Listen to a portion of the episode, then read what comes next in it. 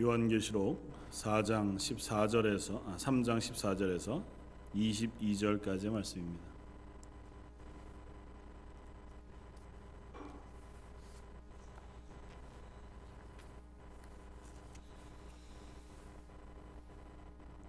요한계시록 3장 14절에서 22절까지 차였으면 우리 한 목소리 같이 한번 읽겠습니다. 라오디게아 교회 사자에게 편지하라. 아멘이시여 충성되고 참된 증인이시여 하나님의 창조의 근본이시니가 이르시되 내가 내 행위를 아노니 내가 차지도 아니하고 뜨겁지도 아니하도다. 내가 차든지 뜨겁든지 하기를 원하노라. 내가 이같이 미지근하여 뜨겁지도 아니하고 차지도 아니하니 내 입에서 너를 토하여 버리리라. 내가 말하기를 나는 부자라 부요하여 부족한 것이 없다 하나 내 곤고한 것과 가련한 것과 가난한 것과 눈 먼 것과 벌거벗은 것을 알지 못하는도다. 내가 너를 권하노니 내게서 불로 연단한 금을 사서 부여하게 하고 흰 옷을 사서 입어 벌거벗은 수치를 보이지 않게 하고 안약을 사서 눈에 발라 보게 하라. 무릇 내가 사랑하는 자를 책망하여 징계하노니 그러므로 내가 열심을 내라 회개하라 볼지어다 내가 문 밖에 서서 두드리노니 누구든지 내 음성을 듣고 문을 열면 내가 그에게로 들어가 그와 더불어 먹고 그는 나와 더불어 먹으리라. 이기는 그에게는 내가 내 보좌에 함께 앉게 하여 주기를 내가 이기고 아버지 보좌에 함께 앉은 것과 같이 하리라. 귀 있는 자는 성령이 교회들에게 하시는 말씀을 들을지어다. 아멘 오늘 라우디기아 교회에 보내는 말씀을 마지막으로 일곱 어, 초대 아시아에 있는 어, 초대 일곱 교회를 향한 어, 주님의 말씀을 다 살펴보게 되었습니다. 라우디기아 교회에 보내는 이 편지를 읽으면 아마 일곱 교회 중에서 제일 우리에게 익히 알려진 말씀들이 아닌가 생각이 되어집니다. 오로지 음, 예수님으로부터 칭찬받기보다는 오히려 책망만 받은 교회임에도 불구하고 아, 우리들 내리 속에 너무 명확하게 예, 자리 잡고 있는 교회가 바로 라오디게아 교회인 것을 우리가 압니다. 내가 아, 차지도 아니하고 뜨겁지도 아니하다고 하는 그 예수님의 책망을 들은 이 라오디게아 교회, 아, 이 교회를 향한 책망의 말씀이 어떻게 보면 현대 우리 교회들을 향한 하나님의 책망의 말씀에 가장 근접해 있기도 하겠다는 생각 때문에 저희들이 말씀을 읽을 때마다 묵상할 때마다 마음 한편에서 참으로 많은 부담이 있고 또 어, 아, 안타까움이 있는 것이 사실입니다. 어, 떤 형편에서 보면 이 라오디게아 교회가 처한 환경이 어, 지금 저희 교회 뭐 현대 교회가 다 그렇지만 이 북미에 있는 하나님의 교회 들의 형편에 참 잘 들어맞는다 생각이 되었습니다. 라오디게아라고 하는 지역은 굉장히 부유한 도시였습니다. 앞에 있는 뭐 일곱 도시들이 다 제각기 명성이 있고 제각기 자존심이 있는 어, 도시들이었음에도 불구하고 그 중에 가장 부유한 도시를 어, 꼽아보라고 하면 아마 이 라오디게아 교회가 라오디게아 지역이 어, 빠지지 않을 만큼 아주 부유한 도시였습니다. 다른 지역에 비해서 어, 은행들이 굉장히 많을 만큼 또 어, 의학대학이 있을 만큼 굉장히 어, 큰 도시였고 부유한 도시였습니다. 상업적으로도 굉장히 어, 많이 발전이 되어 있었던 어, 도시여서 이 라오디게아 교회를 향하여 말씀하고 있는 이 말씀에 어, 나오는 여러 가지 요소들이 이 라오디게아, 라오디게아라고 하는 지역의 아, 특산물로 혹은 특징으로 표현되어져 있는 것을 볼 수 있습니다.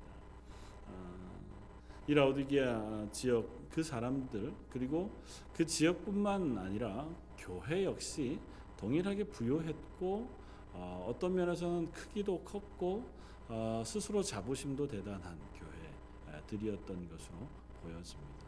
그러니까 어, 이들이 교회로서의 역할을 잘 감당했습니다. 그리고 어, 자기의 부요함으로 인하여 스스로 자족한 교회이기도 했습니다. 어, 그 교회를 향하여 어, 주님은 이렇게 말씀하십니다. 내가 너의 행위를 안다. 거듭거듭 일곱 교회를 향하여 말씀하신 말씀이잖아요. 내가 너 행위를 안다. 앞쪽에 있었던 교회들은 대부분 이 말씀을 사용하실 때 내가 고난 받고 있는 너의 그 형편을 안다. 그러니 위로를 받아라. 고 하시는 격려의 말씀. 내가 너가 얼마나 어려운지, 너가 얼마나 아, 아픈지, 힘겨운지, 고난 가운데에서 애써 믿음을 지키고 있는지 내가 안다고 하는 위로의 말씀이었다면 오늘 이 라오디게아를 포함한 이 뒤쪽에 있는 교회를 향하여 내가 내 행위를 안다고 말씀하실 때는 내가 스스로 속이고 있는 그 믿음의 저 깊숙한 행위를 알고 계시다. 어, 불꽃 같은 두 눈으로 우리의 심령을 꿰뚫어 보시고 우리의 삶을 살피시는 하나님께서 내가 네가 어떤 사람인지를 안다. 어떤 믿음을 가진 교회인지를 안다고 말씀하고 있다는 겁니다. 그러면서 평가하시는 평가가 무엇이었냐면 내가 어, 차지도 아니하고 뜨겁지도 아니하다는 겁니다. 그래서 네가 웬만하면 차든지 뜨겁든지 해야 할 것이라고 책망하고 계신다는 것입니다. 그러면서 좀 심하게 말씀하시는 것은 네가 만약에 차지도 아니하고 뜨겁지도 아니하면 내가 입에서 토하여 낼 것이라고 하는 경고의 말씀을 합니다.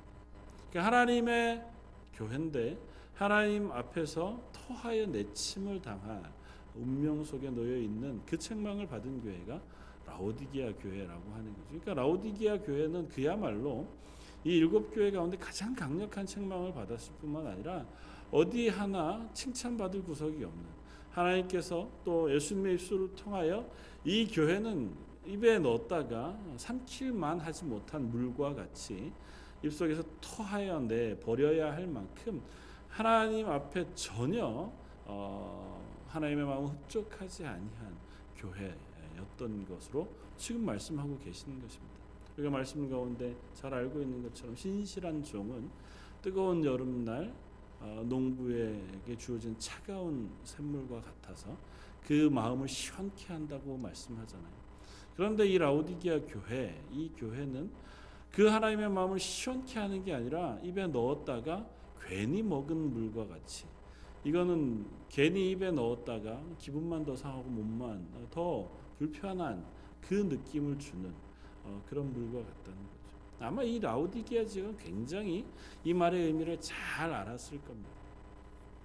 라우디게아라고 하는 지역에 지금도 이제 그 지역에 가면 음, 가까운 히에라폴리스라고 하는 곳에 온천이 있고 또 가까운 골로세라고 하는 지역에 차가운 샘물이 나와서 그 양쪽 지역의 그 물들이 굉장히 유명한데 이 어, 라오디게아 지역에는 그런 물이 나오지 않습니다. 그래서 아, 뭐 역사적인 기록을 따르면 이 히에라폴리스와 골로세로부터 이제 어, 수관을 이렇게 놓아서 물을 끌어다가 먹고 그 지역에 나는 물은 그 미, 어, 미지근한 뜨뜻 미지근한 물이 나와서 식수로 도저히 사용할 수 없는 물이 되어진다고 해요. 그러니까 아마 뭐 그 식은 정도의 물 그들이 늘상 대하는 물 그러니까 먹을 수 없는 입에다 넣으면 굉장히 불편한 정도. 뭐 온천물 중에서 약으로 쓰는 뜨거운 물 아니고 그게 식어져 가지고 어, 먹는 물이라고 하면 먹을 수 없을 정도의 물이 되, 지 않겠습니까? 그리고 그 지역이 뜨거운 지역인데 뭐 골로새로부터 차가운 물 그 상태로 먹을 수 있다면 모르지만 그것을 가지고 오는 동안 또 미지근하게 되어지면 혹 건강에는 좋을지 몰라도 먹는 데는 불편한 그런 물이 되어졌다는 거죠. 그래서 이 라우디기아 지역에서는 그 물이라고 하는 문제가 늘상 아마 고민들이었던 것 같습니다. 그러니까 그 형편을 따라서 예수님께서 그 교회를 지칭하여 책망하고 계시는 겁니다. 도대체 뭐 어떻길래 하나님으로부터 이런 책망을 얻었을까요? 차든지 뜨겁든지 해라. 그러니까 뜨거운 열정을 가지고 예수를 믿든지 아니면 차라리 말든지 둘 중에 하나를 해야지 믿는 것도 아니고 안 믿는 것도 아닌 상태로 너 어, 어정쩡하게 양다리를 걸치고 예수 믿지 마라 그렇게 말씀하시는 어, 것 같아 보입니다. 물론 뭐 그런 의미도 있습니다. 근데 차가운 물 그 역시 칭찬받은 것으로 보아서 그냥 미지근한 상태의 신앙만을 이야기하는 것 같아 보이지는 않습니다. 미지근한 상태의 신앙 역시 우리 책망받아 마땅하지요. 그리고 라우디기아를 향하여 책망하고 계신 하나님의 말씀 가운데 그것도 있을 겁니다. 그런데 조금 더 구체적으로 이 교회를 향하여 책망하고 계신 것은 17절 말씀 한번 보겠습니다. 내가 말하기를 나는 부자라 부요하여 부족한 것이 없다. 그렇게 말한다는 겁니다. 이것이 네가 책망받을 만한 미지근한 상태의 모습이라 그렇게 말씀하고 있다는 것입니다. 그 뒤에는 그것에 대한 해결책을 어, 말씀해 주고 있습니다. 그러니까 나는 부자다. 어, 그렇게 생각하고 난 부족한 것이 없다. 그렇게 생각한다는 겁니다. 이뭐 라우디게아 교회가 부자 교회였으니까 당연히 그렇게 생각했겠죠. 어, 믿음에 있어서도 아마 그러했던 것 같습니다. 아, 지금 북미에 있는 교회들이나 아니면 한국에 있는 교회들도 이제는 어느 정도 우리 교회가 이 정도 자리 잡고 우리가 신앙생활 이 정도 하면 그래도 하나님 앞에서 나는 어느 정도 신앙생활 하는 사람, 신앙생활 하는 교회, 아, 하나님 앞에 그러, 그럭저럭 괜찮은 믿음 생활을 하는 교회이거나 그리스도인이라고 하는 자부심 그것이 아마 라오디게아라고 하는 교회가 가졌던 자부심이었던 것 같아요. 괜찮다는 거죠. 이제 스스로 자족하는 믿음을 가졌습니다. 성경 가운데 자족이라는 말은 참 좋은 말로 많이 사용이 되어집니다. 사도 바울이 내가 비천에 처할 줄도 알고 풍부에 처할 줄도 알아 그 일체 비결을 내가 배웠다고 고백할 때 스스로 나는 자족하게 되었다고 고백하잖아요. 그건 믿음에 근거한 자족이었습니다. 내가 어떤 상황에 있든지 내가 하나님으로 인하여 구원받은 하나님의 자녀 되어진 그 감격과 그 하나님의 주권 가운데 놓여 있다고 하는 믿음 때문에 현재의 형편을 만족하여 누릴 수 있게 되었다는 믿음의 고백이어서 그 자족은 그야말로 하나님이 기뻐하시는 모습이었거든요.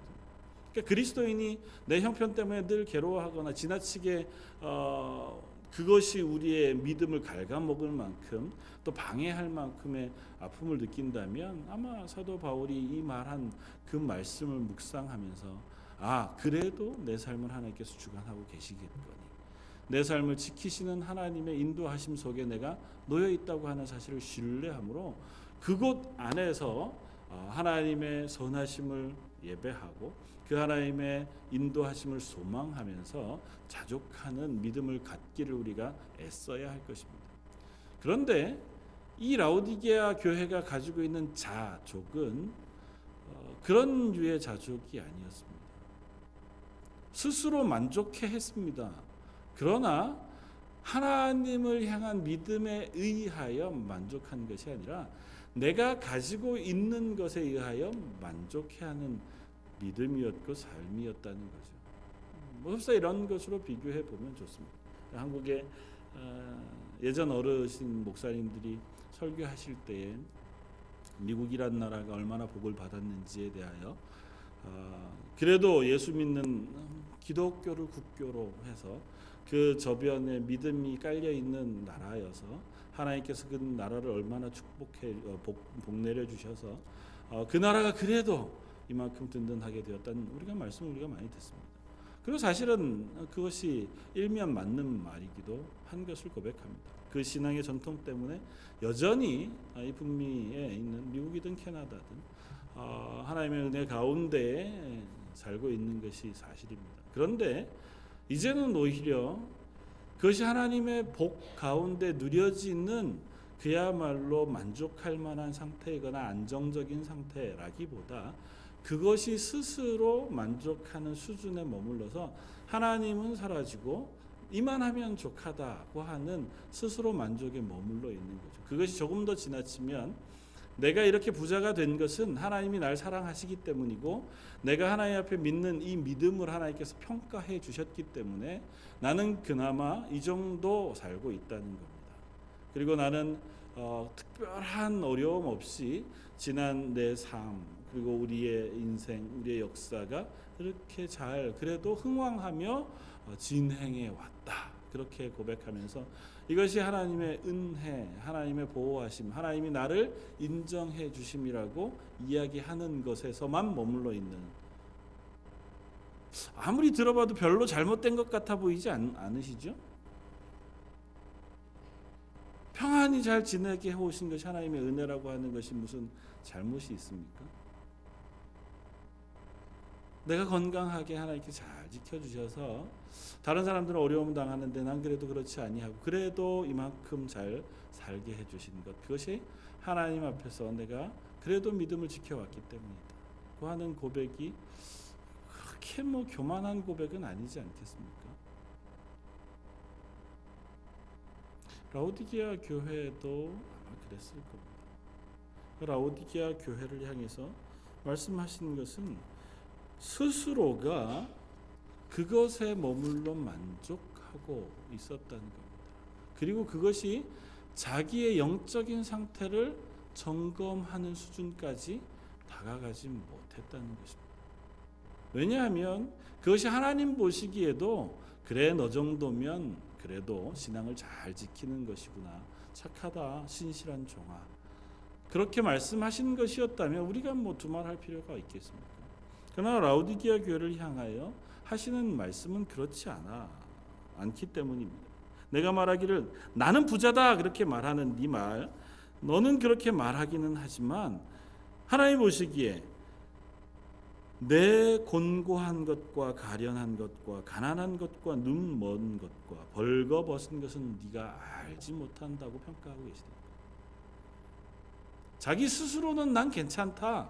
난 부요하다. 나는 부족한 것이 없다.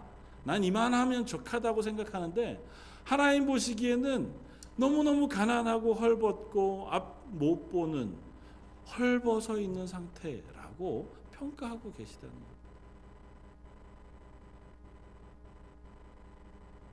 하나님 보시는 그 시각과 라오디게아 교회가 스스로를 바라보는 평가가 전혀 다르다는 것입니다.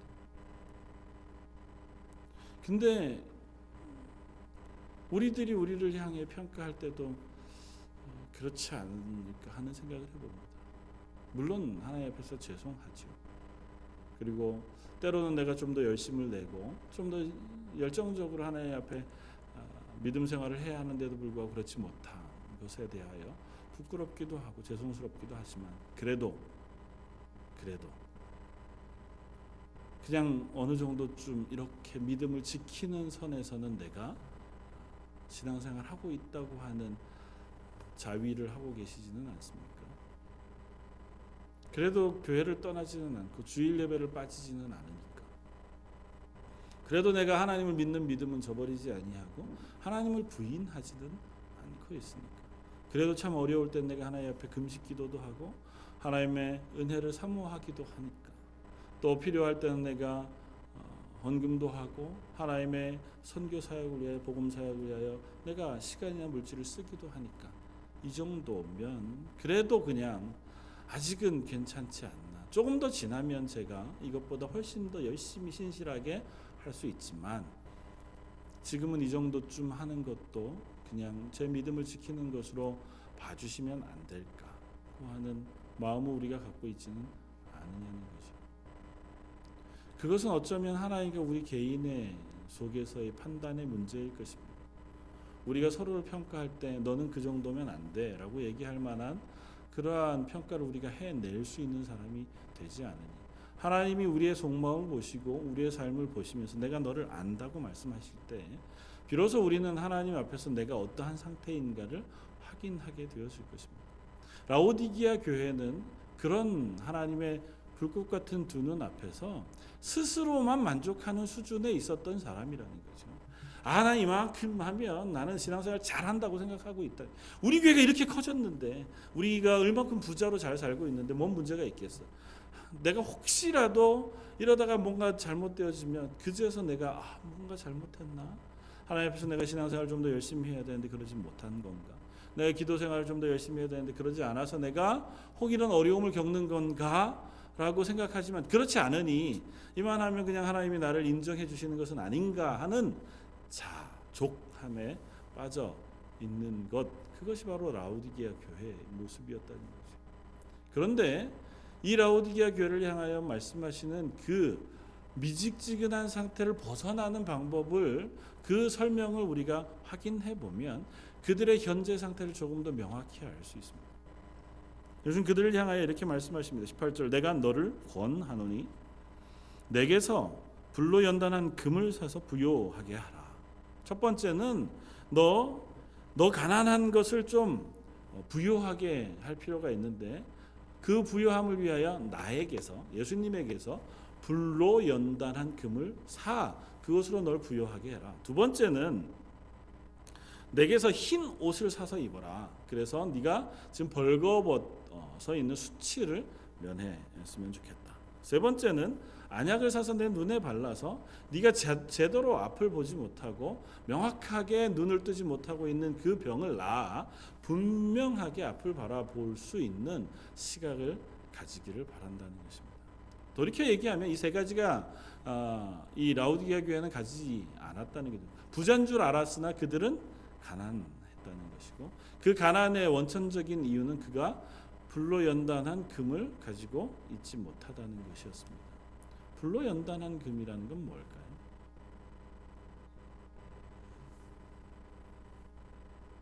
불로 연단한 금이라는 건 우리가 성경 한번 찾아볼게요. 베드로전서 1장 7절 말씀입니다. 바로 앞쪽에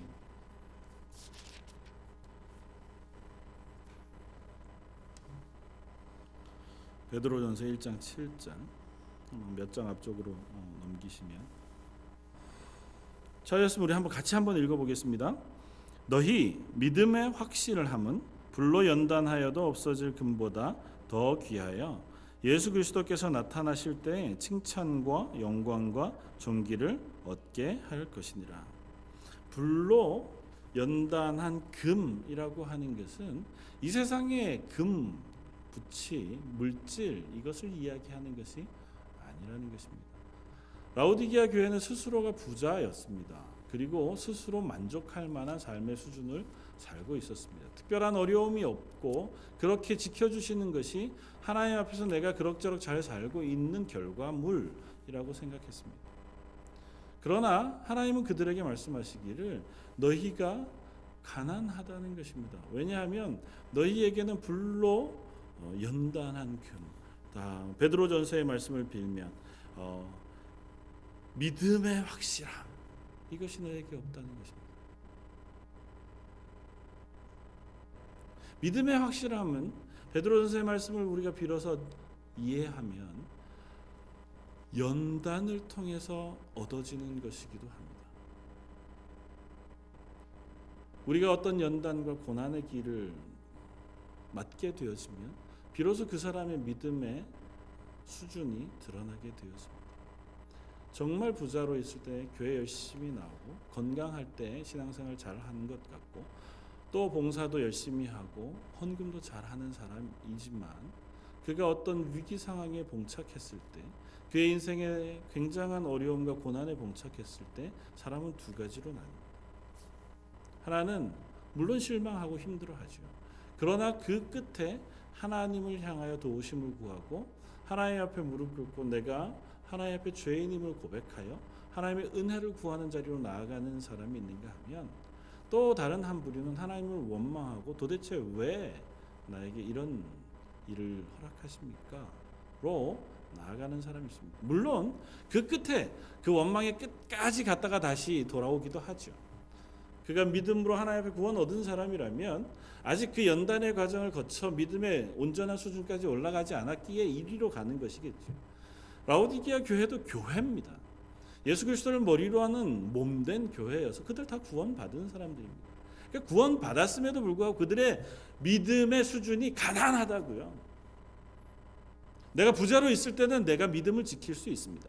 내가 건강할 때는 믿음으로 지킬 수 있습니다. 아직 안 당해봤으니 잘 모르죠. 이 사람들은 늘 부여했으니까. 난 괜찮으니까. 이만 하면 괜찮다는 생각 속에 또 다른 어, 어떤 평가가 있냐면 야 저 인간은 왜 저런 어려움을 당하지? 믿음 있는 척 하더니 저거 보니까 뭐 뒤로 믿음 생활 잘 못한 거든지 하나님 앞에 뭐 벌을 받는 거든지 그런 거 아닌가 라고 하는 우리 마음속의 평가의 잣대를 가지고 있는 사람들 저나 여러분들도 가끔 그런 실수들을 하잖아요. 마치 우리의 믿음의 평가가 이 땅에서 내가 잘 되느냐 못 되느냐 가지고 이렇게 재어 보려고 하는 마음이 저나 여러분들에게 있습니다. 근데 성경은 어느 곳에서도 그렇게 얘기하지 않습니다. 우리의 믿음의 수준에 따라 이 땅에서 네가 잘 되고 혹은 부자가 되거나 가난하거나 혹은 병이 들거나라고 이야기하지 않는다. 물론 하나님 연단하시고 그것을 잘하게 하시기 위하여 때로는 징계하시기도 하고 우리의 삶을 고난 가운데 이끌어 가시기도 하지요. 그러나 늘 그것이 결정적으로 그렇게 주어지는 것은 아니라고. 우리 지난주에 들었지만 스크루테이프에게 보낸 어, 스크루테이프의 편지라고 하는 그 편지 C.S. 루이스가 쓴 책이거든요. 그 노회한 그 이 사단이 그리스도인을 유혹하는 수많은 편지들을 이제 반어법으로 써놓은 거예요. 거기에서 그렇게 얘기한다 그러잖아요. 부자로 있는 사람은 그대로 내버려 두라는 거죠. 그 상태에 머물러 있다가 실패하도록 내버려 두는 것이 가장 좋은 사탄의 방법이라는 거예요. 우리 스스로가 그렇게 착각하고 살아가도록. 근데 보통은 우리가 어려움에 봉착하게 되면 그때 비로소 내 믿음을 확인하게 되어지고 그때 하나님을 향한 그 믿음을 점검하여 기도의 자리에 나아갔다가 비로소 그 자리에서 아 내가 고난 가운데도 나를 구원하신 하나님의 구원의 은혜로 인하여 내가 내 믿음을 지키고 앞으로는 어떠한 일이 있어도 그 하나님을 향한 신뢰를 놓지 않겠습니다라고 하는 수준의 자리까지 나아가게 되는 경우가 종종 있고 많은 경우 그런 연단을 통하여 믿음의 자리, 믿음의 사람이 되어져 가는 것을 우리가 볼 수 있습니다. 구약의 다윗이라는 사람이 그랬잖아요. 물론 다윗은 어려서부터 믿음이 좋은 사람이었습니다. 그가 어린 나이에 골리앗과의 싸움에 승리한 사람이었고 어린 나이에 사무엘로부터 기름 부음 받아 이스라엘의 왕으로 세워짐을 받은 사람이었습니다. 그러나 그가 꽤나 긴 시간 동안 기름 부음 받고 나서도 광야를 유리하면서 연단의 과정을 거쳐야 했습니다. 그가 그 시간 동안 써놓은 수많은 시편들을 우리가 알지 않습니까? 시편 23편 내가 사망의 음침한 골짜기로 다닐지라도 해를 두려워하지 않을 것은 주가 나를 지키심. 그가 그 연단의 과정을 통과하면서 그럼에도 불구하고 나와 동행하시는 하나님에 대한 신뢰를 가질 수 있었기 때문에 그가 왕이 된 이후에 물론 실패하고 실수한 적이 없지 않았지만 하나님 보시기에 선한 이스라엘의 왕의 역할을 감당할 수 있는 믿음의 사람이 될 수 있었다. 모세 역시 그렇지 않았습니까? 믿음의 많은 사람들이 많은 경우 연단의 과정을 겪고 그들의 믿음의 수준, 믿음의 온전한 것들을 가지게 되어지는 것을 볼 수 있습니다. 하나님 우리를 향하여서도 그것들을 말씀하고 계신 겁니다. 라오디게아 교회를 향하여서도 이렇게 어, 견책하시고 그들을 향해 책망하시는 말씀을 하시고 어, 그들에게 이렇게 어, 강력하게 말씀하시는 것은 이 과정을 너희가 통과해 하나님의 믿음의 온전한 수준으로 나오기를 기대하시기 때문입니다. 우리를 향해서 하나님은 동일한 방법을 사용하실 겁니다. 그렇다고 해서 고난을 받아야만 우리의 믿음이 자라는 것은 아닐 터이지만 그러나 십중팔구는 우리가 어려움 가운데 있을 때 혹은 고난 가운데 있을 때 훨씬 더 강력한 믿음을 갖게 되어지는 것을 고백하지 않을 수 없습니다. 고난은 우리의 믿음을 확인하게 합니다. 이 세상에서 당하는 고난이 결코 하나님의 은혜가 아니라고 말할 수. 어쩌면 지나친 평안함이나 지나친 부요함은 오히려 우리의 믿음의 완전함을 갉아먹는 이유가 되어지기도 합니다. 그러므로 특별히 북미에 그야말로 신앙의 자유를 가지고 그야말로 먹고 살만한 상황 속에서 온전히 하나님의 복음을 받아들여 예배할 수 있는 이 자리에 있는 우리들이 훨씬 더 깨어 경성해야 할 것입니다. 우리들은 그냥 가만 있으면 잠자기 십상인 자리에 있잖아요. 어느 누구도 우리를 깨우려고 하지 않습니다. 우리를 깨우는 것은 성경에서 말씀하신 하나님의 말씀 이외에는 우리를 깨우려고 하지 않습니다. 사단도 우리를 그냥 내버려 두고자 합니다. 가만 내버려 둔 서구의 수많은 교회들이 이제는 다 창고로 변하고 카페로 변하고 심지어는 이슬람 사원이나 불교 사원으로 변해가고 있잖아요. 내버려 두면 되거든요. 부요한 대로 내버려 두고 신앙의 자유를 가진 대로 내버려 둬 놓으면 그 가운데 깨어 경상한 몇 사람을 제외하고는 금방 그 믿음이 식어져 버리는 자리에 놓여지게 된다. 사랑하는 성도 여러분, 저희가 서 있는 자리가 거기입니다. 저희가 서 있는 자리가 너무나 쉽게 나태할 수 있고 너무나 쉽게 양다리 걸치고 살아갈 수 있는 자리인 것을 기억해야 합니다. 우리가 누려야 할 수많은 것들이 산재해 있고 조금만 내가 양보하면 얼마든지 평안함을 누릴 수 있으며 조금만 스스로를 속이면 이것이 나를 축복하신 하나님의 은혜라고 스스로를 체면 걸 수 있을 만한 상황 속에 우리는 얼마든지 살 수 있습니다. 하나님이 나에게 얼마나 복을 주셨는지 이 땅에 와서 그래도 남들은 한국에서 그렇게 어렵게 사는데 그래도 나는 여기에서 이렇게 여유 있게 여가를 즐기면서 살 수 있게 해주시니 너무너무 감사합니다. 감사하지요. 감사하지 말란 얘기가 아닙니다. 감사한 다음에 뭐가 있냐고요? 그것으로 자족하는 것으로 끝나면 라오디게아 교회에 하셨던 그 경고의 말씀과 조금도 다르지 않은 말씀을 우리가 경험하게 됩니다. 뭐 그건 저나 여러분들이랑 마찬가지죠.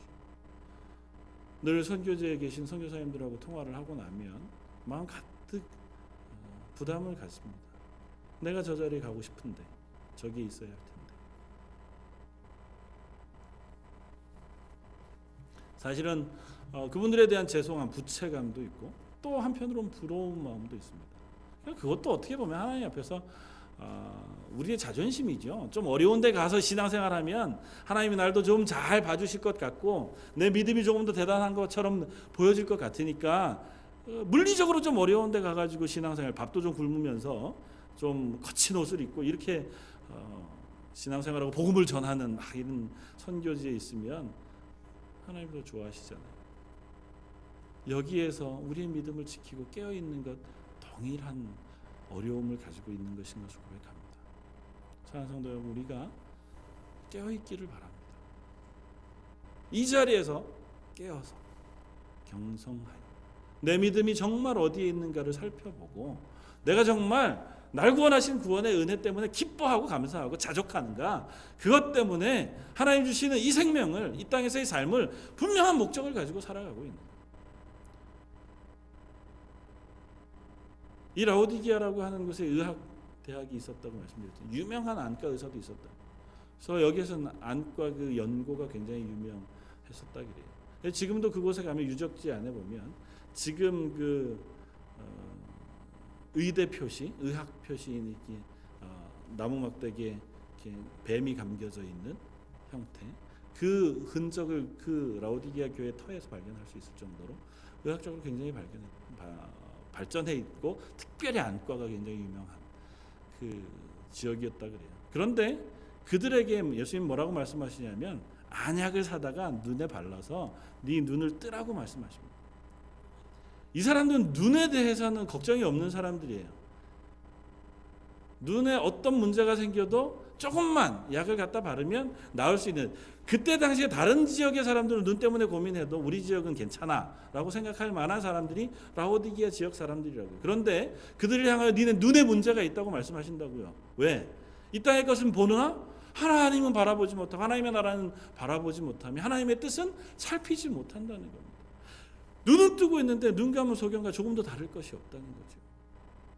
하나님의 말씀이 무엇인지 바라보지 못하고 하나님의 나라를 소망하지도 못하고 그 예수 그리스도의 십자가를 바라보지도 못하는 교회 그것이 너의 눈이 감겨져 있는 것도 뭐, 뭐가 다르냐는 겁니다.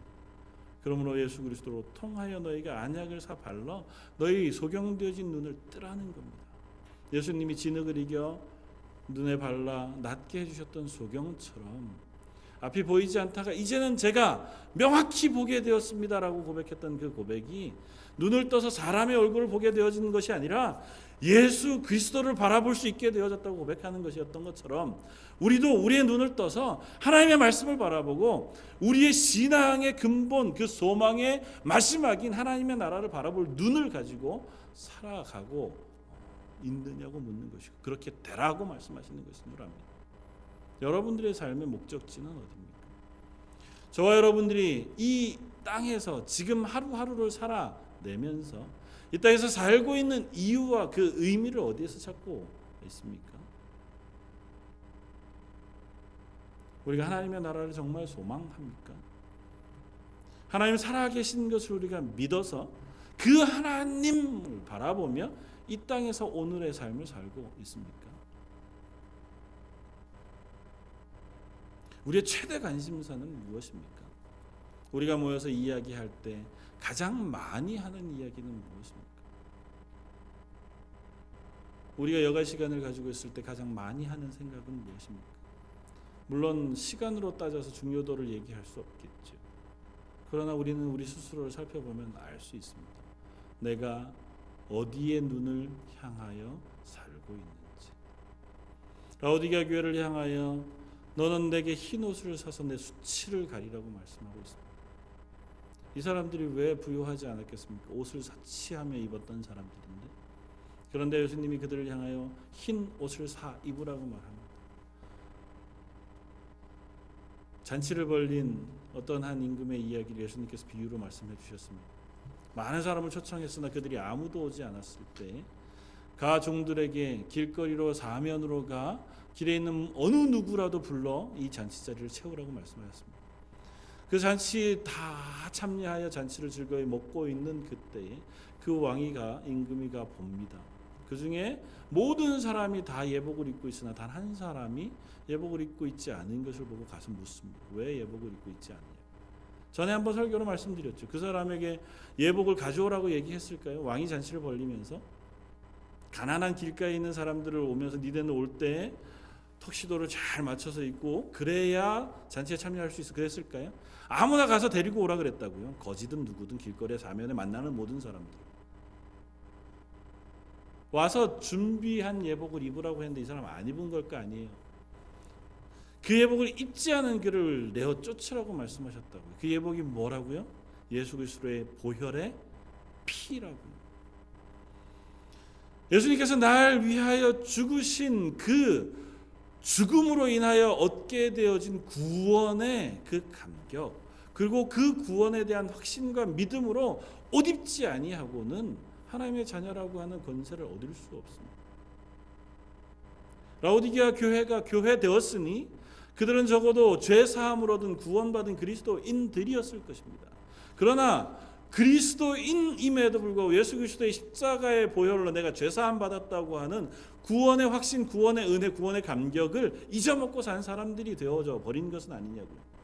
그러므로 그들이 스스로 옷 입고 있다 생각하고 스스로 믿음 생활 잘 하고 있다고 생각하고 스스로 기도의 자리에 예배의 자리에 내가 봉사의 자리에 잘 있다고 생각은 하나 그 중심에 예수 그리스도 십자가로 인하여 구원받았음에 대한 감격과 그것의 소중함 그것이 얼마나 우리에게 하나님의 놀라운 은혜이고 사랑인가에 대한 아무런 감각이 없는 삶을 살아가고 있는 것은 아니었는가 그들을 향하여 너희의 수치를 가리라고 말씀하신다고.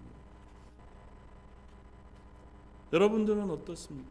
고난 주간 한 주간 우리가 보냅니다. 특별 새벽기도 또 고난 주간 한 주간 우리가 말씀을 묵상하면서 저나 여러분들이나 전 자주 제 스스로 비춰보면서 그런 생각을 합니다. 고난 주간이어서 조금 더 십자가에 대해서 묵상하죠. 애써서 내 감정을 십자가의 고난에 맞추려고 합니다. 진지하게 다시 점검해 보아서 내 감정적인 어떤 동의 말고 정말 내 마음 깊숙한 곳에서 예수 그리스도의 십자가가 얼마나 나에게 놀라운 사랑이고 감격인가를 다시 한번 확인하는 과정이 필요하다는 생각을 합니다. 내가 노력하여 얻어지는 것 아닐 수 있습니다. 그러나 우리가 확인하는 것이 필요합니다. 내가 애쓴다고 얻어지는 게 아닐 수 있습니다. 이미 얻었기 때문에 우리는 그것을 고백하는 과정이 필요합니다. 그래서 찬양하는 거잖아요. 찬양할 때 그냥 아 뭐 오늘 왜 이렇게 찬양이 내가 아는 찬양도 아니고 내가 좋아하는 찬양도 아니고 그냥 아 빨리 끝나고 가야겠다. 오늘은 왜 이렇게 힘드냐?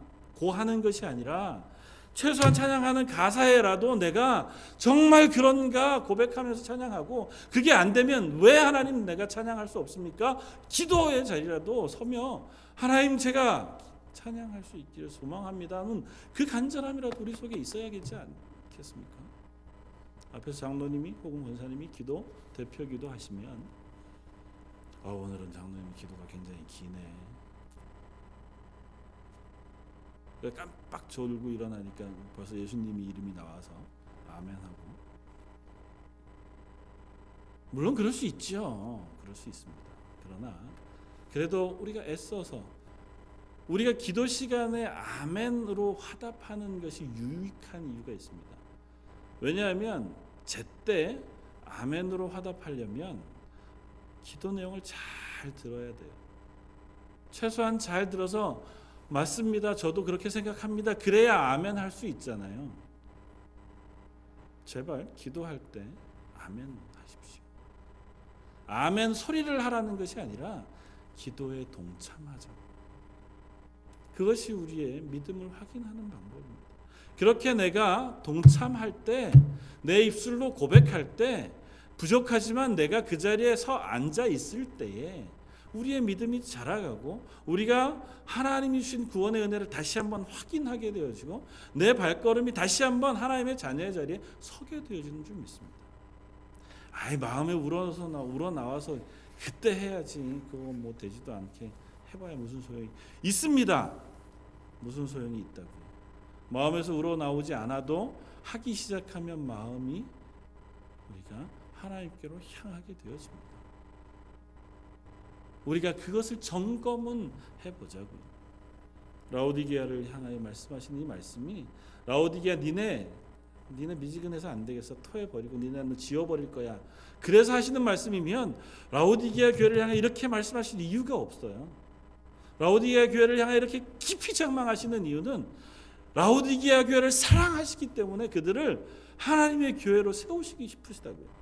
그래서 이렇게 말씀하잖아요. 19절 무릇 내가 사랑하는 자를 책망하여 징계하노니 그러므로 내가 열심을 내라 회개하라. 열심을 좀 내자. 회개하고 다시 한번 일어서자. 그것이 하나님이 라오디게아 교회를 향해 하시는 말씀이고 지금 우리에게 하시는 말씀인 줄 압니다. 열심을 내십시다. 회개하고 우리의 믿음을 다시 한번 점검하십시다. 그리고 하나님 앞에서 내 믿음의 수준 자리가 어디에 있는지 확인함으로 하나님의 은혜를 구하는 자리에 있게 되어지길 원합니다. 볼지어다 내가 문 밖에 서서 두드리노니 누구든지 내 음성을 듣고 문을 열면 내가 그에게로 들어가 그로 더불어 먹고 그는 나와 더불어 먹으리라. 이 라우디게아 교회를 향한 말씀 맨 마지막에 이 말씀을 왜 하셨을까요?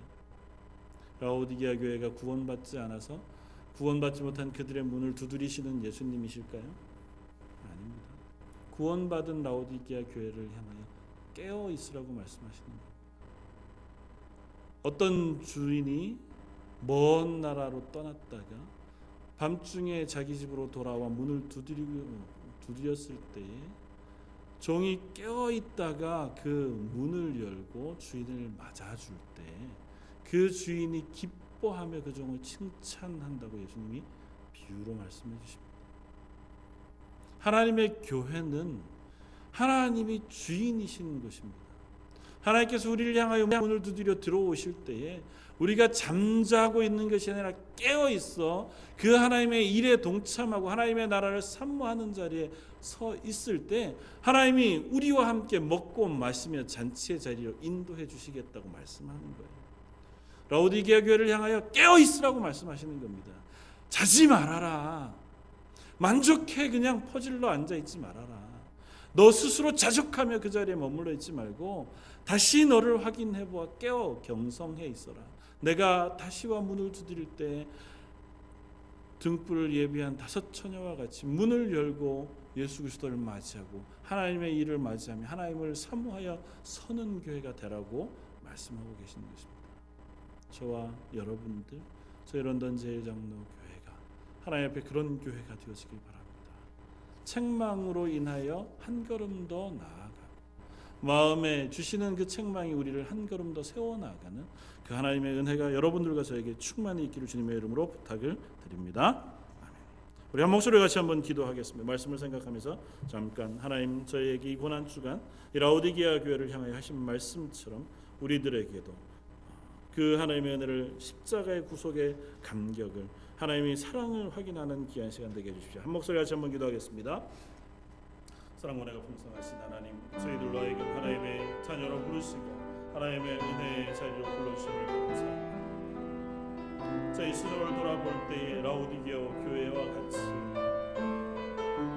그냥 내가 있는 그 자리에서 만족하고 내 마음의 신앙을 점검하지 아니하고 하나님의 나를 사모하여 바라보지도 아니하고 예수 그리스도 십자가에 보이는 그 감격과 구원의 은혜 앞에 우리가 온전히 서지도 못하는 시간들을 보냄을 고백합니다. 하나님 깨어 경성하라고 말씀하시고 회개하라고 말씀하시고 그 말씀에 반응하여 하나님 깨어 기도하며 깨어 예배하고 깨어 하나님 앞에 서는 저희들이 되게 하여 주옵소서. 저희들의 약함을 아시는 주님께서 이 말씀을 통하여 말씀해 주신 은혜를 저희에게 허락하여 주옵소서. 귀 있는 자는 성령이 교회들에게 하시는 말씀을 들을지어다. 저희가 이 말씀을 들어 우리의 믿음, 우리의 삶을 바꾸어 나아갈 수 있기를 원합니다. 나를 구원하신 구원의 놀라운 감격과 날 위하여 흘리신 예수 그리스도의 보혈의 피의 놀라운 사랑 은혜들을 한 번 더 묵상하며 내가 깨어 이 자리에서 하나님의 교회로 하나님의 사람으로 하나님의 백성으로 하나님의 자녀로 오늘 하루 살아가며 우리의 삶의 목적지를 정하여 한 걸음 일어서는 저희 런던 제일 장로의 모든 성도들 되게 하여 주옵소서. 모든 말씀 예수님 이름으로 기도드립니다. 아멘.